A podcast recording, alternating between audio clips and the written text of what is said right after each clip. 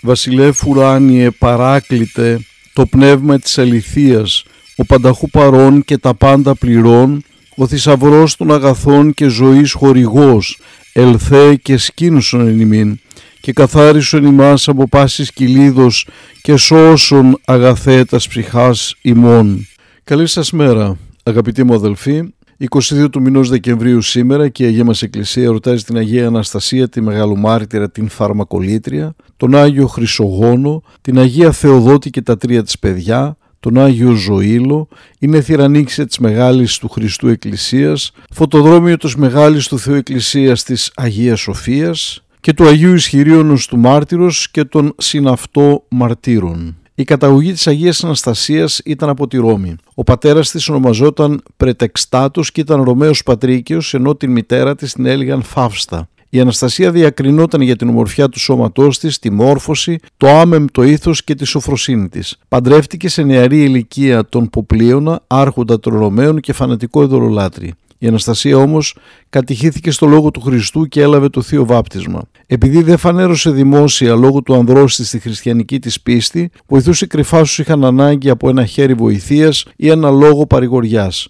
Δινόταν πενιχρά και μετέβηνε στις φυλακές πηγαίνοντας τροφή και χρήματα. Γι' αυτό ονομάστηκε φαρμακολήτρια. Όταν έμαθε ο Ποπλίωνας τη δράση της Αγίας εξοργίστηκε.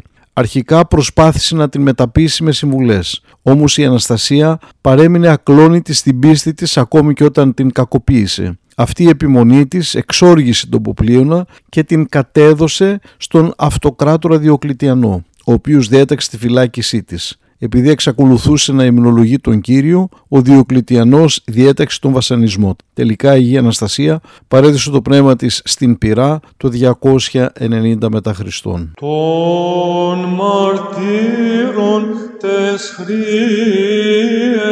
διακονήσασα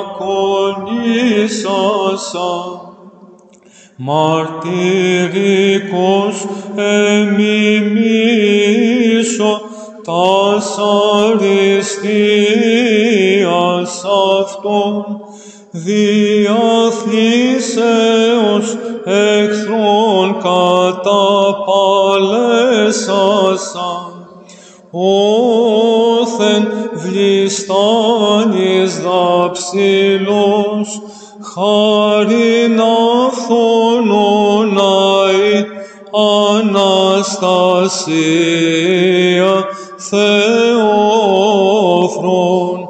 της προσιούσιν εκ πόθου τη αρρωγή της προστασίας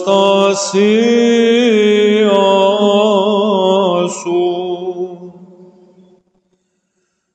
Τα πάθη μον τα μισαρά και χρόνια ροπή μυστική Αναστασία Ιάσε και ζωή ακίνδυνον διανύν ημάς καταξίωσον ως αν των θείων εντολών τριγίσομεν πάντες τους εν Θεούς καρπούς.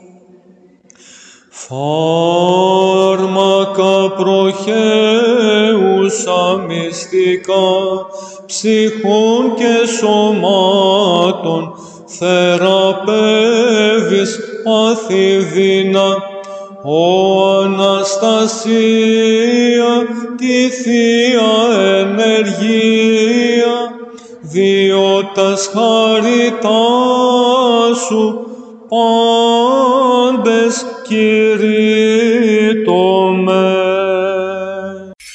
Χριστέ το φως του αληθινών, το φωτίζουν και αγιάζουν πάντα άνθρωπον ερχόμενων εις τον κόσμο, σημειωθεί το εφημάς το φως του προσώπου σου, είναι ένα αυτό ψώμεθα φως το απρόσιτον και κατεύθυνον τα διαβήματα ημών προς εργασίαν των εντολών σου, πρεσβείες της Παναχράντου σου Μητρός και πάντων σου των Αγίων. Αμήν.